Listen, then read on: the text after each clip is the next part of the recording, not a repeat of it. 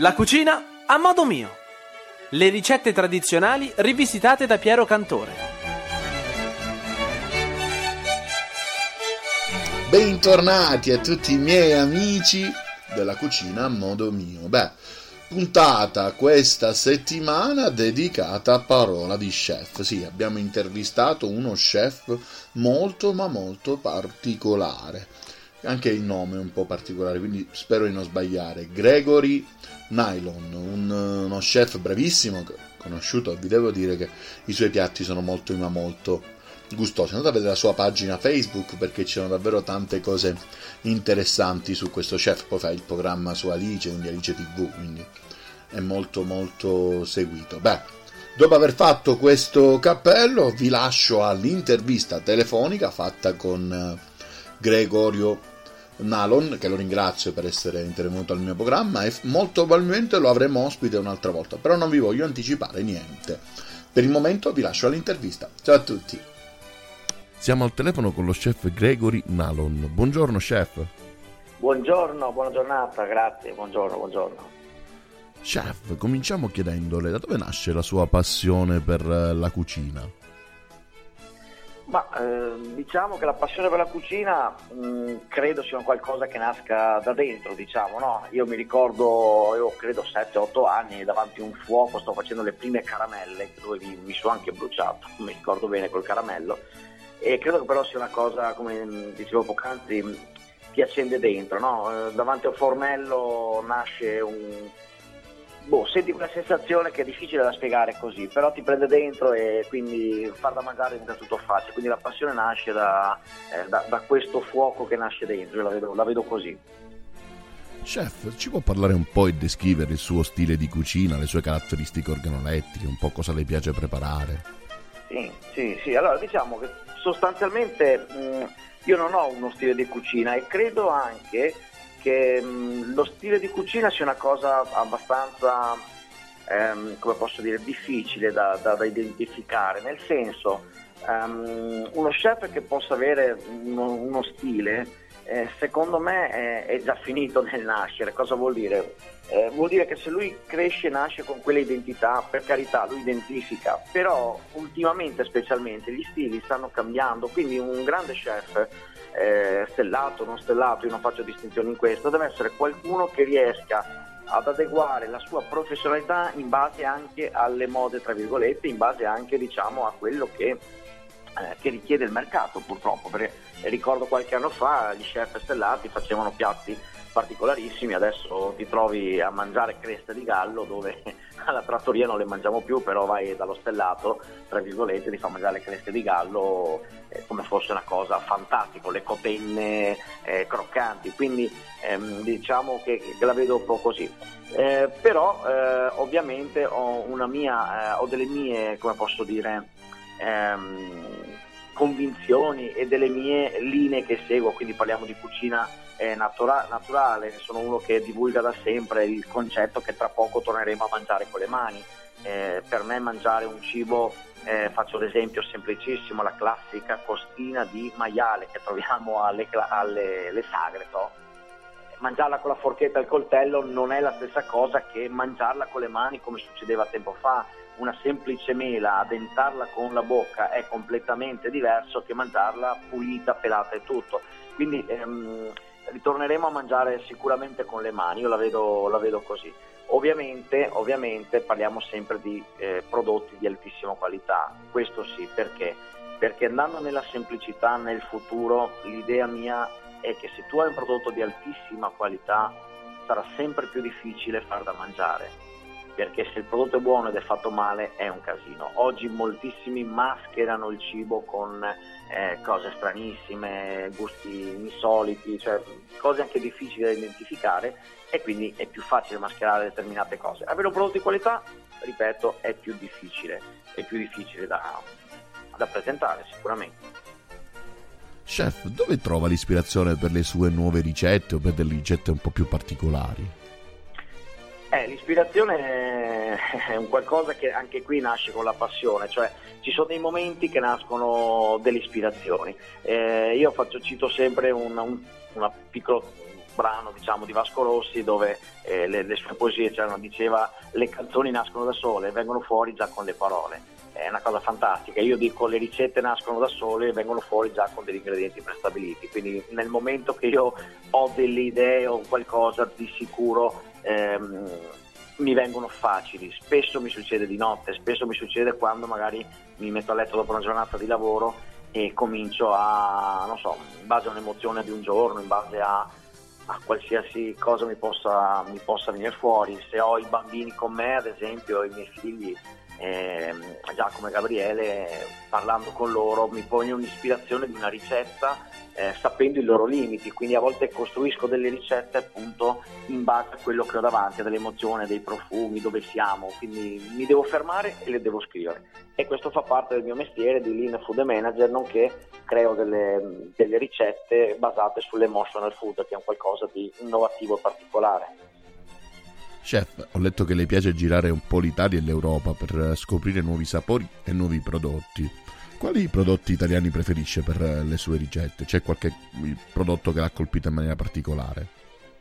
Ma eh, sinceramente mh, ho la fortuna di girare in tutta Italia, per fortuna ripeto, eh, anche nei paesini piccolini dove sicuramente trovi gli alimenti, gli ingredienti eh, più strani, insomma dai pomodorini a, a, tipi di melanzane, a tipo di, di, carni, le stesse carni, gli stessi pesci, cioè troviamo di tutto in Italia. Quindi eh, girando molto riesci a scoprire ed avere nuove idee perché veramente identifichi, ripeto come dicevo prima, un luogo, un'emozione, vedendo quel prodotto riesci a creare una ricetta particolare. Ehm, facendo anche cucina vegana, eh, io faccio cucina vegana, vegetariana, per me non è un problema, carne, pesce, dolci, non è, non è assolutamente un problema. Con la cucina vegana che faccio da più di dieci anni però ho riscoperto, ho trovato tantissimi ingredienti, alimenti che ormai non, cioè no che ormai, che nella cucina tradizionale italiana non trovi.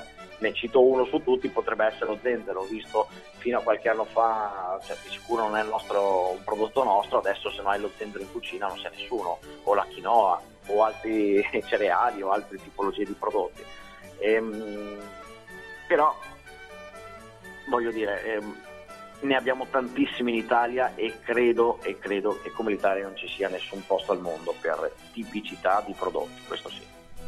Chef, allora in questo caso la domanda nasce spontanea. Io sono di origine calabrese, quindi oh. un prodotto calabrese che l'ha colpita in maniera particolare? Oddio, qui sono stato giù qualche tempo fa mi ricordo, vabbè, eh, l'andouille è una roba spettacolare che non è assolutamente purtroppo quella che trovi nei supermercati in giro, ma mangiarla sul posto eh, è una spilling è completamente diversa. Però se devo dire un prodotto, eh, parliamo del tartufo di pizzo, eh, non c'è niente da fare. e la cosa straordinaria, la cosa di un prodotto diciamo d'eccellenza, eccezionale, è quello che non riesco a capire, ecco, nelle mie consulenze quando io sono in giro nei vari ristoranti, dico questo, ma perché comprate il tartufo industriale, comprate queste cose che ci sono ormai in commercio dappertutto e non acquistate un tartufo di qualità, di, una, di pizzo che è strepitoso? Ah, ma perché costa? Ma cosa costa? Che alla fine siamo lì, parliamo di 10-20 centesimi di differenza, ma parliamo di un prodotto completamente diverso, artigianale piuttosto che industriale. Non sto, mettendo, non sto dicendo che l'industria non abbia prodotti eh, buoni, però non c'è niente da fare proporre un prodotto artigiano e ripeto, Calabria per me è il tartufo. Sono d'accordo tartufo, con lei. Ovviamente, tartufo ovviamente parliamo del gelato, eh, semifreddo gelato, non, non, sto parlando del tartufo, che magari qualche ascoltatore può pensare sia il, tartufo da grattugiare e mi dice ma no, parliamo del tartufo quello dolce. Sono d'accordo con lei, anche a me piace molto il tartufo. Secondo eh. lei, una buona materia prima quanto incide nella buona riuscita di un piatto? Mm la materia prima buona, di qualità, incide al 100%, anzi potrei dire 0%. E qui mi spiego, e qui entra il mio mestiere. Cioè avere un prodotto di altissima qualità, quindi buono, eh, particolare, ha molta resa, ha più sapore, ha più consistenza, dura di più, mi riferisco anche a una semplice pasta di grano duro, eh, di qualità rende molto di più. Eh, quindi la, l'attenzione per la materia prima è fondamentale, però attenzione che se noi sbagliamo la cottura, se noi sbagliamo la conservazione, se noi sbagliamo ehm, il modo di trattare l'alimento, allora abbiamo dei grossi rischi, allora non vale più niente la materia prima, cioè avere un olio extravergine di oliva di altissima qualità e metterlo in padella e farlo fumare perché poi ci metto dentro, che ne so, eh, le cozze o le vongole, ci mettiamo dentro un guancialino, robe del genere, abbiamo buttato via tutto quello che era il top della materia prima. Quindi attenzione a questo, la materia prima 100%, ma attenzione a tutto quello che ci va dietro. E io nel mio mestiere di Lean Food Manager intervengo in questi processi produttivi, cioè intervengo in queste piccole cose per far capire veramente che a volte buttiamo via qualità, qualità e qualità e questo non ce lo possiamo permettere perché al giorno d'oggi ci sono dei costi, sono, eh, non, non, si può buttare via cibo e bisogna trattare la gente bene e il cibo va rispettato. Chef, se dovesse descrivere con tre aggettivi il suo modo di cucinare, quali userebbe?